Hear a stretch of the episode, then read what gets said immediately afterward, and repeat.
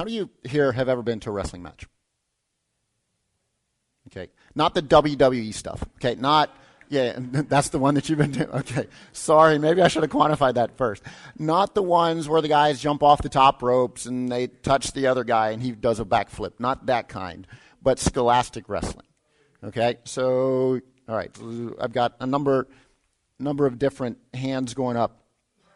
You know, wrestling is a sport that requires an incredible amount of discipline an incredible amount of dedication, uh, and also an incredible amount of conditioning as well. And there's probably, we'd probably be hard pressed to find another sport that is going to require as much of the entire body. Not that there's not another one out there, but in wrestling, it's top of your head to the tips of your toes, everything in there between. It incorporates every aspect of your body. Uh, when I was in high school, I I played football. Believe it or not, I, I, did play football. I didn't get as much playing time as what I would have liked to, just because I wasn't as big as all the other guys. But you'd come out of football season, and a lot of the guys on the football team also wrestled, and we'd come out of football season, and you'd be in pretty good shape, at least you thought, until you went into the wrestling room, and then the first day was was a completely uh, eye-opening experience because of the commitment that was required. And so, in, in a wrestling match those that are wrestling each other, the competitors battle against each other both mentally and physically. There's pushing, there's pulling, there's uh, adjustment, there's strategy, there's offense, there's defense. Uh, and believe it or not, there's actually patience that's involved with wrestling as well. It might be hard to understand that or, or see that in a match, but that is also a component of wrestling as well. But at the end of the match or at some time during the match, a victor always emerges. There's never a tie, there's always somebody that wins. So we've been looking at Galatians over the last couple of months now, and the overarching theme of Galatians is freedom. And then last week, Dave talked to us about the first 15 verses of Galatians chapter 5 and talked to us uh, predominantly about being free to serve in love. So we're going to pick up with that this morning with the rest of that chapter, which was uh, Natalie read for us already. Uh, and we're going to see what the rest of this passage discusses from a freedom standpoint and also how wrestling might actually play into this as well. Let's open with a word of prayer. Father, we thank you for this time to open your word. God, we thank you for the privilege of being able to look into your word. And, and God, we commit this time to you. We ask that you would allow our perspectives and our prejudices and the things that distract us, God, to get out of the way, and Father, that we would be able to hear from you, uh, and God, that you would just communicate to us through your Spirit, and Father, that it would be a time that uh, we we don't just hear, but God, that we act upon what you impress upon us as well. And Father, we thank you for it in your name, Amen. So. This passage, whenever you look at the passage, there are only about 42 messages that actually jump out from this particular passage. There's a lot in here. So, whenever you're preparing for this is okay so lord what is it that you want us to focus on? Where is it that you would have us to spend the majority of our time? And there's we're going to spend some time on each one of the sections uh, as we go through this. But verses 16 to 18 last week dave mentioned to us about the greek word sarx. And sarx is uh, the word that refers to the natural man or the old nature uh, and what we see here in these first three verses is that the flesh and the spirit are in opposition to each other. It's kind of like two wrestlers that are battling on a mat in a match. And just like in a wrestling match, there are keys to being victorious. In our lives spiritually, there are also keys to being victorious. But what are those keys? What are the key components to victory in our walk with the Lord? Is it trying harder? Is it maybe fighting a little bit more diligently? Or is it something else? That's what we're going to take a look at this morning. And I'm hopeful that we're going to be able to walk away with some impact from this particular passage and, and what it means in terms of victory in our lives. So, looking at verse 16, but I say, walk by the Spirit, and you will not gratify the desires of the flesh. This is a definitive. This is a, it doesn't say if at the beginning, but it says, but. Walk by the Spirit, and you will not fulfill the desires of the flesh. It's a conditional situation. It's not if it's not well maybe this will happen. It's this will happen. So why do we struggle so much? If that's the case, why do we struggle so much with fulfilling the desires of the flesh? I would submit to us based on this it's because we're not walking in the spirit. If we are walking in the spirit, then we are promised we will not fulfill the desires of the flesh. But the challenge is we have a fleshly nature that is always at battle and always at odds with our spiritual nature. I wonder how many times we might actually read this verse backwards as well. So instead of, but I say, walk by the Spirit and you will not gratify the desires of the flesh, we look at it the other way and we read, we try really hard not to gratify the desires of the flesh, thinking that that's going to lead us to walking by the Spirit. It's not what Paul's saying here. He's not saying try harder. He's not saying be more diligent. He's not saying do all these other things and you'll walk by the Spirit. He's saying walk by the Spirit and you will not fulfill the desires of the flesh. And I think, at least for myself, and I don't know about anybody else, but I sometimes, I, in the past, I've gotten that backwards. I have tried to do things thinking that is going to lead me to walking by the Spirit. And that's not what our passage is saying. It's not, uh, the solution is not pitting my will against the will of the flesh. It's not just say no to the flesh, just say yes to Christ. It's an act of submission, it's an act of walking by the Spirit. But walking implies movement too. Walking is not just, okay, so I just stand here and I let the Spirit move me. The Spirit will guide me, the Spirit will direct us, but we've got to move. We can't just stay stagnant in our lives. But as we are pursuing Him, and as we are walking, as we are moving, the Spirit will guide us and direct us in what those steps are. Nancy mentioned to us about the search committee and the time uh, of, of prayer this Wednesday evening around really working to discern what it is that, or who it is that God would have for us uh, between the two gentlemen that are being uh, considered for the pastoral position. And the intent there is not our desires, but God's desires. Very easy for us to get and look at, okay, this is what we want. That's not necessarily what God wants. And the only way we can discern that is by walking in the Spirit. You know, we see sometimes in cartoons, you see the little the, the angel on one side and then the little devil on the other side. And there's discussion between the two and trying to influence the decisions that we make. And I'm not sure it's quite that simplistic, but I don't know that that's all that far fetched either, because it is a battle. And there are two natures that certainly oppose each other. But because of the flesh, if we're not moving, most likely we're going backwards or we're going down. It's kind of like trying to walk up a descending escalator where as long as I'm moving, I'm making progress, but as soon as I stop because of my fleshly nature, odds are in that situation I'm going to start digressing or going down. So, verse 17 then, this is where the wrestling match actually takes place. It says, For the desires of the flesh are against the spirit, and the desires of the spirit are against the flesh we oftentimes look at the natures being in opposition to each other. My fleshly nature and my spiritual nature being in opposition. This verse takes it a little bit uh, takes a little bit different perspective. It's the desires of the spirit and the desires of the flesh are in opposition to each other. So it's not just the natures that are in opposition to each other, but it's a battle. What we see here is it's a battle for my mind. It's the desires of the flesh and the desires of the spirit that oppose each other. And the struggle that we have between those two.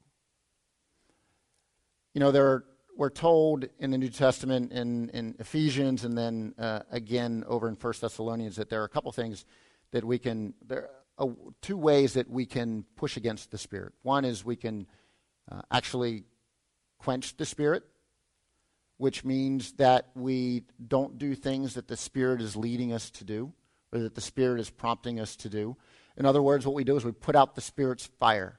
And a lot of times those things come from personal prejudices, prejudices or preferences or perspectives where, okay, this is what I hold to, and the Spirit's maybe moving in a little bit different way. Maybe that's a little bit outside of the box that I'm used to the Spirit moving, and I'm uncomfortable with that. and maybe I restrict the way that the Spirit wants to move in a situation like that. The other thing we can do is we can grieve the Spirit. We see grieving the Spirit in Ephesians chapter 4, and that's whenever we do things that we know we're not supposed to do. Or we step out of where the Spirit is leading and we submit ourselves to the flesh. So, why does the Spirit grieve in a situation like that? Why do we as parents, fathers, it's Father's Day, why do we as fathers, mothers, we as mother, those of you that are mothers, not a mother, uh, but those of us that are parents, whenever our kids make a decision that hurts them and we know is going to lead into a place that is not beneficial, that hurts. And we grieve in those situations. We don't have teenagers yet. Um, those of you that have had teenagers that have, that have gone through those phases where they make decisions that hurt and are painful, and you know what the outcome and what those things are going to lead to, you know, we see that enough with uh, a six and a ten year old, and it, hopefully it won't be magnified whenever they get to be teenagers, but it's probably inevitable that those situations will happen.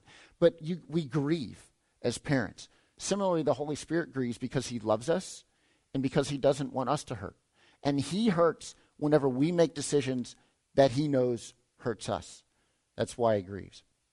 You know, if we're quenching the Spirit or if we are grieving the Spirit, it's going to be hard to walk by the Spirit. Just like in a wrestling match, there is no tie. If we're not following the leading of the Spirit, we will automatically fulfill the desires of the flesh. There's no middle ground, there's no tie, there's no vacuum, there's no neutral. If we say no to the Spirit, we are automatically saying yes to the flesh.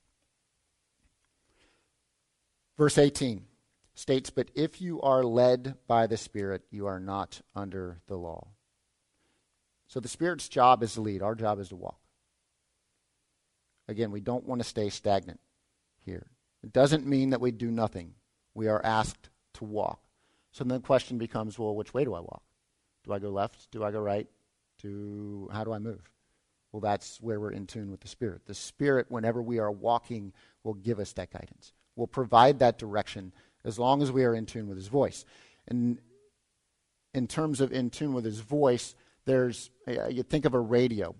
If you're driving back and forth to work or going somewhere on a trip and you've got a radio that uh, is giving you static and it's in and it's out, that's not clear. Those are situations whenever we're struggling between the, f- the flesh and the spirit, we don't hear things clearly. It's like a radio that's giving us static. But whenever we are in tune with the Spirit, whenever we are walking and allowing Him to lead, then we're going to hear much more clearly. In our walk, we make a lot of different decisions. And We're faced every day with opportunities to submit either to the Spirit or to submit to the flesh. It's not just in the morning or in the evening whenever we do our devotions. It's not just a one time thing, it's an ongoing thing throughout the course of the day. Now, not every decision we make is necessarily, well, is that spirit led or is that uh, fleshly led? There are decisions that we make that don't really impact that. But there are a lot of decisions throughout the course of the day that we make that do impact whether we allow the spirit to lead or whether we allow the flesh to lead. Just like in a wrestling match, there are a lot of decisions that are made in the course of a six or seven minute match. A lot of those decisions are made instantaneously. And for those that practice wrestling, they are uh, they're instinctive in a lot of cases. However, there are times where a wrestler might get in a position where they sense what they need to do. And it's a feel type of situation. And whenever they get in that position, they just go with what they sense to be the right thing that will lead them to victory. I'm going to play a quick excerpt. This is part of a wrestling match. This was uh, actually the NCAA championship this year. And this is the 125 pound class. And the two guys that are wrestling here, actually, they're both from Pennsylvania, northeastern Pennsylvania, and but they never wrestled each other whenever they were in high school.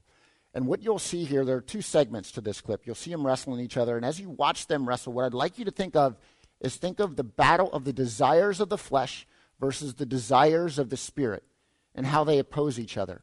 And then it'll take a quick break. It'll go to a, a, separate segment, and you're going to see it's just instantaneous. But the one wrestler has his head down, they're all tied up, and you can't see the build up to this.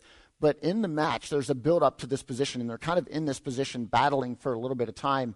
And then what we, again, what we can't see, but there's a, a decision that is made by the one wrestler to do something that's a little unorthodox. Mm, he probably tried this in practice a couple times, but my guess is he probably never tried this in a match because he subjects himself to danger in order to lead himself to victory.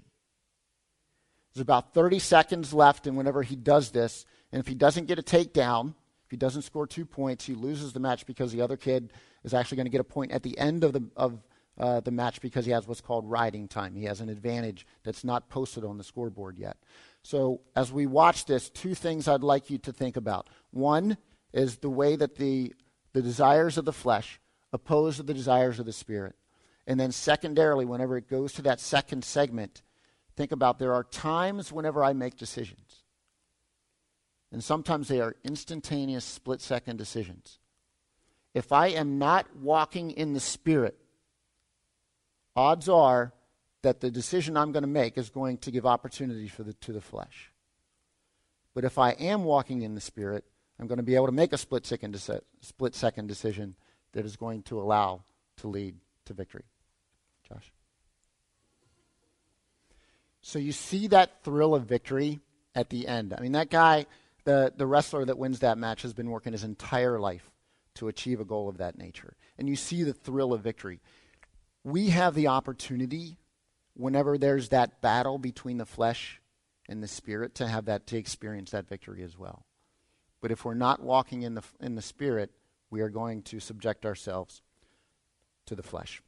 So moving on to pay, uh, to verses 19 to 20, uh, we see that there are a there is a list of different sins that are here, and Paul talks to us about four different types of sin. and he says initially uh, he reveals to us and talks to us about sexual sin sexual immorality impurity sensuality which is basically anything that is fueled by sexual lust. And it's interesting that you know in that day the greek and the roman world had vices around sexual sin so i don't think it's a coincidence that paul starts out with this. He's going right after the vices of that day and certainly vices that we have in our day as well uh, secondarily, goes into vices of or, or sins of false religion, so idolatry, which is worship of the creature rather than worship of the creator. Basically, anything that we place in place of God. And then he also mentions sorcery or witchcraft, which is a tampering with the powers of evil, which sometimes can lead into the worship of those powers as well. Then he talks about social sins. I think it's interesting here that Paul talks about these social sins in the same list that he talks about idolatry and witchcraft. So, social sins are sins that we commit against our neighbor. We see this list here enmity, which is hatred, uh, and that does include hatred against individuals, hatred against classes of people. We see strife here, which is a natural, natural outcome of hatred. Again, keep in mind that he is talking to the church at Galatia, so it's not just outside of the walls of the church, but it's inside the walls of the church as well. Uh, we see um, jealousy and fits of anger, which typically are going to originate from selfish motives. We see rivalries, which is selfish ambition, which is constant and prevalent in our society. Dissensions. Uh, we see divisions, envy, which is, again, similar to jealousy. And again, this is, as we get to the end of this, we're also going to see sins that we'll call revelry sins or sins of debauchery, basically where we have allowed our sinful nature and our desire for pleasures to put us to a place of drunkenness, and it says orgies in there too. And then at the end it says, and things like these. So why would Paul say in things like these? It's not all inclusive. There are other aspects that are not included in this list. You know, but whenever we read this, there's probably something in there that sticks out to us that maybe we struggle with. You know, maybe we don't struggle with um, witchcraft, but we struggle with something else in the social sin list. Maybe it's divisions or strife or envy or jealousy. Maybe we don't struggle so much with drunkenness, but we do struggle with putting other things in the place of God. There's probably something on the list that we can relate to. At least one, if not multiple things on the list. So then, what do we do with the rest of verse 21 that says, I warn you, as I warned you before, that those who do such things do not or will not inherit the kingdom of God. Does that mean that if I am caught or I find myself in any of these sins, which every one of us has probably caught ourselves in some, uh, at least one, if not many of the ones on the list, does that mean that I'm not going to inherit the kingdom of God? No, that's not what he's saying here. The, the New American Standard actually uses a different, word, a different word here that says those who practice such things. So whenever we think of the word practice, that's an over and over and over type of situation.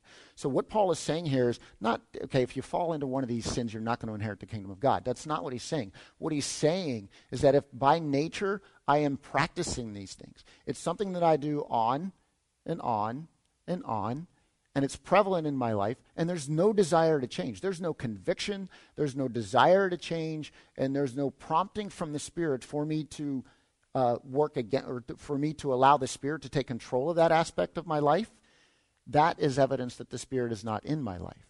And if the Spirit is not in my life, then I'm not going to inherit the kingdom of God. So, the other thing that I think is important to point out here, too, is there's a reference to inheriting the kingdom of God. This is a reiteration and a reminder to us that it's not something that we earn. So, if I avoid doing all these things, then I will inherit the kingdom of God. That's not what it says. It's not an avoidance situation. It is we inherit the kingdom of God because of the finished work on the cross that Jesus did, and that alone. And then by accepting that through faith, the Spirit allows me to avoid these types of situations when I allow him to lead. The challenge, again, is we're in a wrestling match, and the desires of the flesh oppose the desires of the Spirit. So then we get then we get to verses 22 to 23 where we see fruit. And Paul says, but the fruit of the Spirit is love, joy, peace, patience, kindness, goodness, faithfulness, gentleness, self control. Against such things there is no law. So there's a distinct switch here. And that switch is he's talking about works of the flesh, and now he's transitioning over to fruit of the Spirit. Why the distinction? Literally, literarily, in terms of literally, uh, literacy, in terms of writing, typically what we see a lot of times is a parallel where you have this for one side and this for another side. But we don't see that here. We see a distinction. We see works of the flesh and then we see fruit of the Spirit. So, why the distinction? When we think of works, we think of effort, we think of toil, we think of all the things that go into producing something. You know, a, a, a machine in a factory works to create something. Whenever we think of fruit, fruit grows out of life. We can't have fruit without life to begin with. And the spirit is what provides that life from which the truth or from which the fruit comes. And the key to that is not so much toiling the key to fruit in our life is not working harder. The key to fruit in our life is abiding in the source. And the more we abide in the source, the more we see these fruit evidenced in our lives. So I want to walk through and define each one of these relatively briefly. We're not going to spend a lot of time here, but I do want to make sure that we're clear on what these do. And as we go into looking at these definitions, also want us to keep in mind as well that fruit produces works for others. Fruit exists for others. Works exist for self. And that's another reason why we've got the distinction. So, love. Now, before we go into this, I, I, I need to share a disclaimer with you. And that's that we all have challenges of the desires of the flesh and the desires of the spirit. So on the way home from the airport this week, and I was getting off of 95 onto 476, and you come around there, and the left-hand lane merges in, so it's three lanes wide whenever you come off, and then it merges into two lanes. So I'm coming off, and I'm in the left-hand lane, got some space in front of me, so I get over. I know the lane's going to end, so I get over and I get in the middle lane, which is going to continue on. And I get over, and then there's a vehicle behind me that comes up and is like basically right next to me, going about the same speed. And I'm like, okay, well, I'm just going to go ahead and I'm, I'm going I'm going to do the right thing, and I'm going to back off and just let this person in. So I did. I backed off, let them in.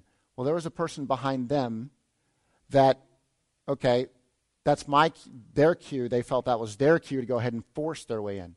So now this person in front of me gets over, and there's about 50 yards left in that lane. And there are arrows pointing for a long span of time before you get to this lane ending. And so this guy pulls up, and he's like gunning it, and there's no space. And and I have, a, I have a vehicle not right next to me, but relatively close. I don't have an option of getting over. Not that I really, this is a desire of the flesh kind of thing. I didn't want to get over anyway. But nonetheless, he comes up beside me, and the lane ends. And I'm still where I am, and he's about, I, he couldn't have been more than five inches from my vehicle. And I looked over at him, and I said, What are you doing? And he wouldn't look at me which is normally what happens. Anyhow, that was a desire of this, uh, desire of the flesh. I've, I didn't do anything wrong in this situation in terms of uh, things that I said to him, but I was pretty upset. And it wasn't a fit of rage, but it was, what in the, I have no idea what this guy's trying to do. And so then he looks over at me and he just kind of takes his hand and goes, What am I supposed to do? Like, okay, do you have a license? Do you know do you know what this means whenever you see this in the lane?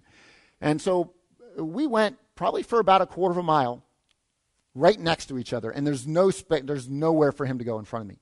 I'm thinking, okay, just hit your brakes and back off. There's nobody behind us. And he wouldn't, he would not slow up. So I, I, I have no idea what was going on. But at that point, I thought, okay, Mike, what do you need to do in this situation? Just avoid the accident. I don't know where he's going or what's on his mind or why he feels like he need, he owns this lane. But at that point, the lane opened up on the right, so I got over and he came in and then like took off. So I don't know what the situation was, but I cannot say that my initial desire for a response was a fruit of the spirit. Um, I will say, whenever we get to self control, maybe a little bit there, but it wasn't kindness it wasn't goodness, and it certainly wasn't love. So I need to quantify before we go in and we start defining these with that disclaimer. So, love. We define love as an unselfish, loyal, and benevolent concern for the well being of someone else. It's not the feeling, it's sacrificial action, self giving service. And we also see in Romans that divine love is identified to be unmerited, transforming, and unchangeable. So, whenever we're called to love people, or this is a fruit of the Spirit, in and of myself, do I have the ability to give unmerited love, a transforming love, and an unchangeable love? I would submit to us that in order for that to be the case, that that's got to come from the Spirit. Doesn't mean I can't love outside of the Spirit. But in order for it to be transforming, it's got to be a fruit. Joy is deep, abiding, inner rejoicing in the Lord. Inner gladness, a supernatural delight in the person and plan of God despite circumstances. I think that's a real key, despite circumstances. The word joy we find in the New Testament is a really typical greeting that is used. And we also find that joy is particularly full when there's a context of something spiritually lost being found. Peace, tranquility, rest, harmony, the absence of agitation or discord, the presence of the Lord, not just the absence of trouble. We also see that peace is a very important component of the New Testament. It appears, th- this particular word appears in every book in the New Testament, and it also appears 80 times. So it's a very, very important fruit that is being referenced here. Patience forbearance under suffering, and endurance in the face of adversity. The ability to endure persecution and ill treatment. Again, not an easy thing to do. Kindness. The ability to act for the welfare of those taxing our patience. You know, when I saw this definition, uh, my, my initial response was, ugh, that's tough. You know, it's not hard to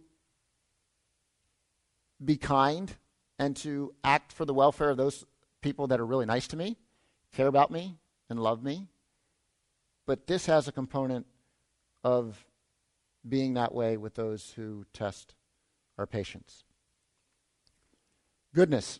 It's related to kindness, but a little bit different in the sense that it's a little more active and directed toward those that do not merit the action. Faithfulness, being steadfast, dedicated, dependable, worthy of trust. Gentleness, defined as gracious, uh, gracious, kindly disposition, or a controlled strength. You know, what's interesting whenever we look a little bit deeper at gentleness and we look at some other references about being gentle in the New Testament, James tells us that this is the spirit with which we are supposed to learn. We're supposed to learn with a gentle spirit. We are supposed to discipline with a gentle spirit. See that in Galatians chapter 6. And it's also a virtue for meeting opposition and giving Christian witness. We see that in 2 or 2 Timothy and also in 1 Peter.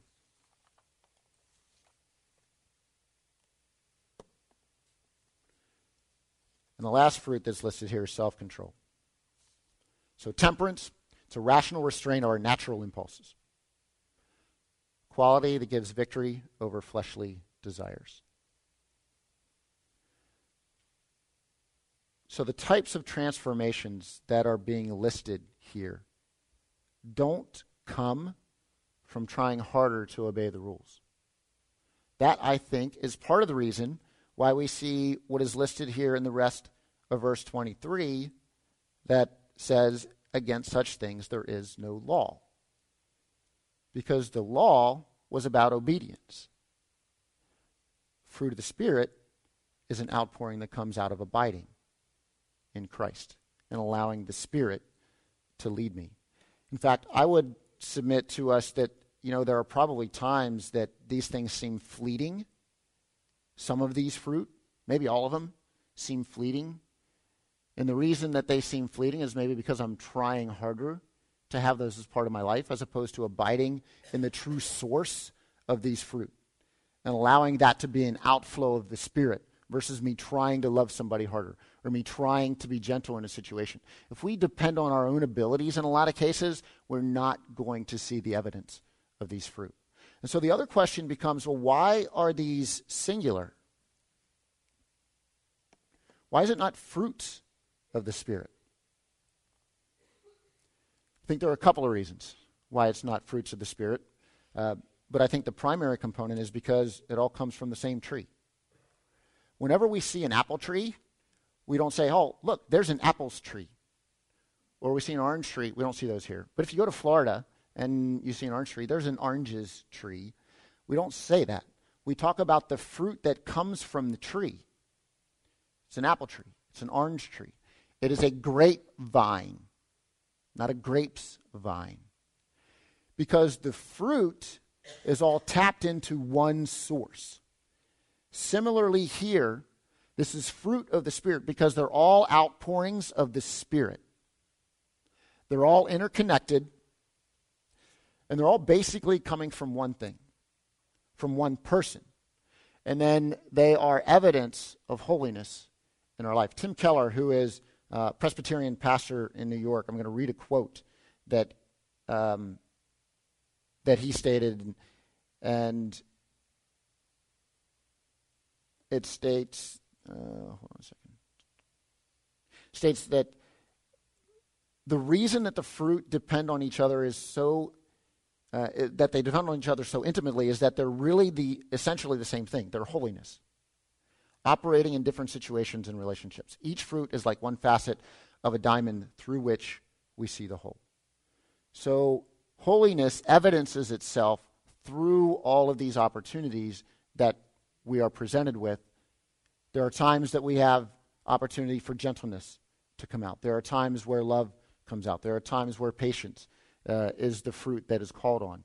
And whenever, the more we are abiding in the Spirit, the more evidence we have of those fruit coming out whenever the opportunity arises. One thing I do want us to caution uh, ourselves against, too, is sometimes we confuse our gifts or our strengths with fruit. And that's not the case. If somebody has a gift of teaching, they may be able to teach and not be abiding in the source of these fruit of the Spirit. If somebody is a really good singer, and I'm not, okay, so I'll use this analogy, but we could have uh, somebody could sing and sound great, and we think that that's evidence of the fruit of the Spirit, and that is not necessarily the case. It doesn't mean it's not, but if we have gifts and we have abilities that God has given us, those are all for the purpose of building up the body as well. But those gifts should not be confused with fruit, should not be confused with evidence of the Spirit.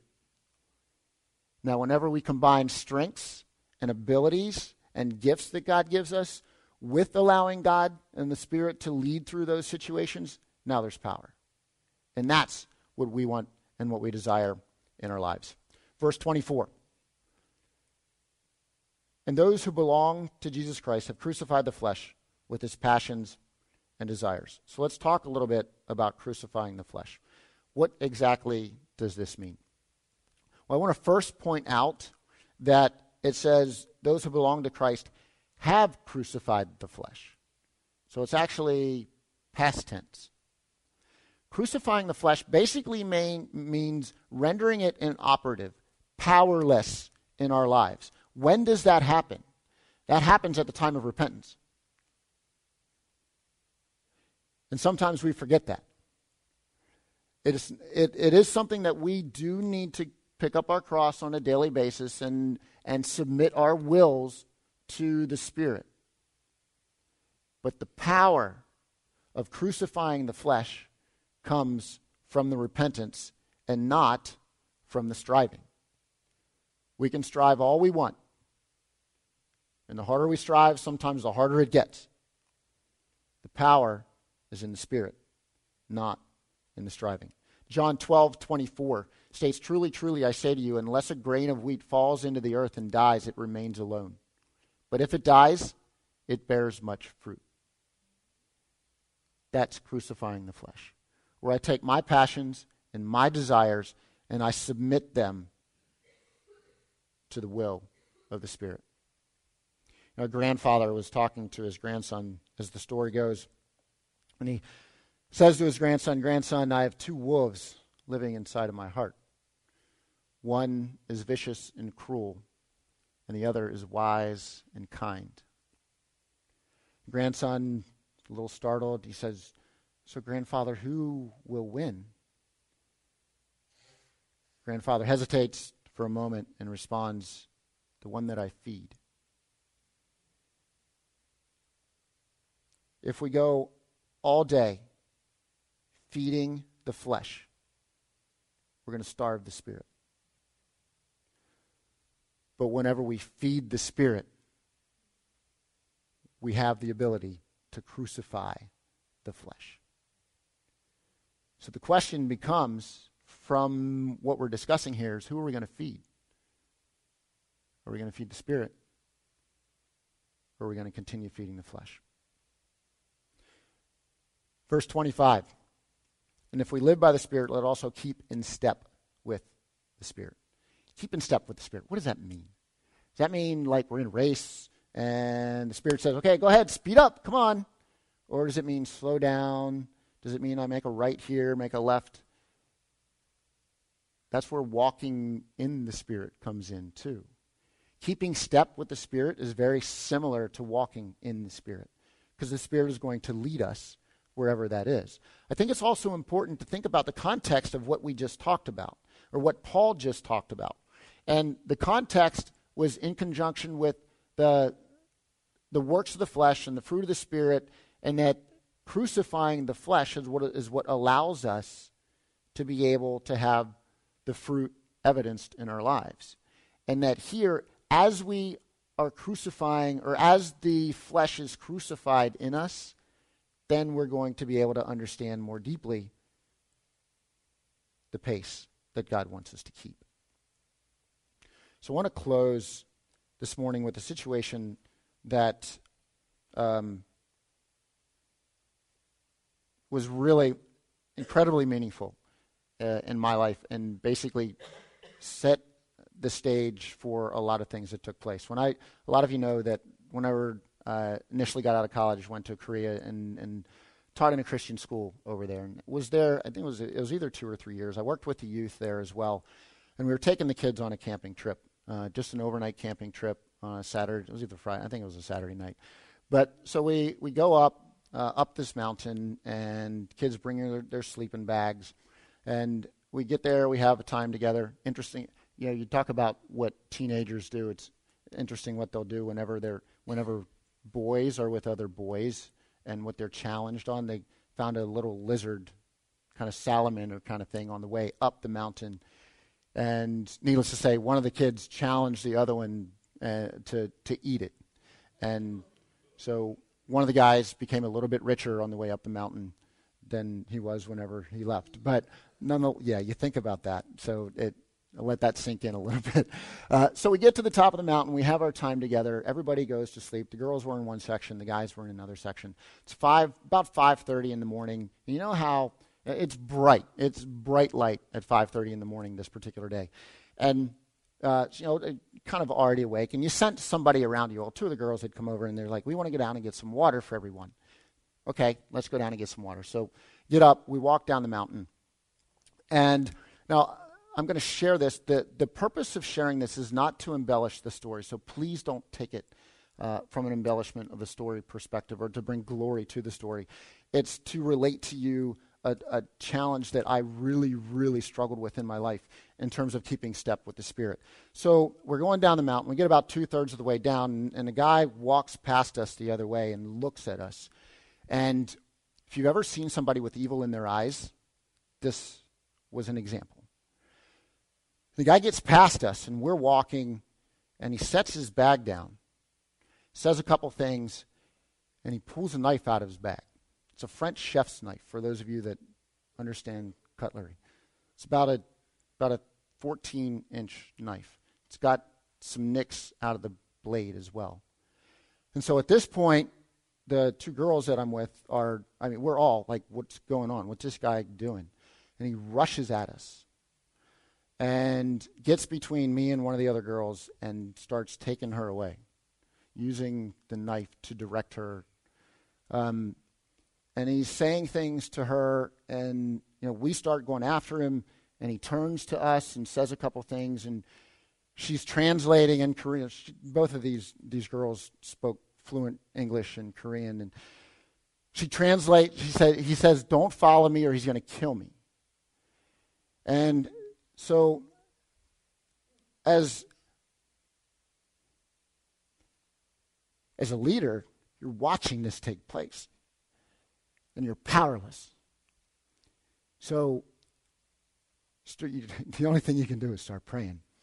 Well, as he's taking her up the the path, you know, she's fighting against him, and he is physically doing whatever he wants to to get her to go where he wants her to go. Um, and it was a very intense situation. So they get up around, he takes her around this curve. The path goes around uh, and kind of curves to the left, which is about 40 yards away. And as soon as he goes around the curve, we take off and start running up toward him. What I didn't know at this point, this is the way God works. What I didn't know at this point is while he, whenever he turned that curve, is there was one of the guys that was with our group was coming down the path and he saw them and turned and took off back up the path to go get other people to come help. So by the time we got up to where this uh, the guy took the girl down over off of the path about 10 or 15 feet and was in a section in some trees where they were both seated. He had her in front of him with a knife around the front of her and just mumbling stuff. And again, he's saying, Get away, get away, get away. One of the kids, uh, by this point, several other people had come around. There was a Buddhist temple right next to where this section was. Were people at the Buddhist temple watching this take place. And one of the guys that was in the group, one of the Korean guys, uh, started having a conversation. I don't know how he did this, but started having a conversation. Again, I do know how he did this. This is the power of God. Is what it is. There's no other explanation for it. And made a connection, a cultural connection because of the he was being the middle child and this guy was a middle child and there was some cultural connection that he was able to make with this guy and slowly works his way in and was able to grab the knife and throw it. And as he throws the knife, we all, you know, come in to try to restrain this guy. The girl moves away, and she's battered and she's bruised, but she's safe. Somebody up at the Buddhist temple had actually called the police, and the police show up shortly thereafter, and they take this guy away. And you talk about being having a situation impact your life in a manner that you never anticipate. That's stuff that happens in the movies, but never happens in real life. And I remember walking away from that once. Once we found out that you know uh, everybody was okay physically. Certainly, there was some guidance and some some support for because of a traumatic event after that. But I remember walking away from that once. You know, a few days went by, and I was able to to think about it. Okay, God, that's you know that's you telling me that I need to leave. I'm done. That's it clear as day, leave. And otherwise, why would anything like that ever take place? And I was pretty clear on that. And then one of the other missionaries came to me that I trusted, and we had a conversation, and she said, So, Mike, how much have you prayed about this? How much have you prayed about whether this is truly what God is saying for you to leave, that this is time for you to leave? Or is this the enemy that is getting in here to get you to leave. Like, you know, that was the first time I ever even considered something of that nature. And so, over the course of spending significant time in prayer and being able to try to find a way to keep step with the Spirit and allowing counsel from the body, that was my the body of believers that I was with at that point were the other missionaries that I worked with and went to church with. You know, there are times that the Spirit prompts us subliminally. There are times the Spirit prompts us individually, and there are times where the Spirit uses the body around us to help us keep step. And this was a situation where I needed the body because I couldn't find God on my own because of the, the situation that had taken place and because it was so easy for me to get distracted by the circumstances and was hard for me to find a way to focus on God. And what I required was somebody that cared about me as a person, cared about me as an individual, to be able to come and challenge me spiritually in terms of what it meant at that stage of my life to keep step with the Spirit. And I look back now and I see the things that God allowed me to be part of for the other two to three years that I stayed there. And it was during that latter part of time Christine came into the picture, you know, without, um, you know, without me staying there. My wife is not my wife. Our kids aren't our kids. You know, the path changes. But it was a stage in my life where I needed help. And God brought the body of people around me to give that guidance that I needed. So as we close this morning, I'd like us to just reflect on two things. One is what is God asking us to do right now to keep step with Him? Individually, and maybe He's prompting us for something specific. And then also corporately. And if we've not been praying about how to keep step with the Spirit corporately, I would really highly encourage us that maybe today is a good day to start doing that. To really be praying about what it means for us as a body to keep step with the Spirit. Some of us, some of you have been doing that for a long period of time. And the encouragement is to continue, continue in that. But as we think about what God is looking to speak, what the Spirit is looking to speak into our lives this morning in terms of keeping step with Him, what does that mean individually? And then how does that apply to me corporately as well? So our worship team is going to come up and they're going to lead us in a song. And what I'd like us to do during this time is reflect, sing as you feel led, reflect as you feel led, but they're going to close us out.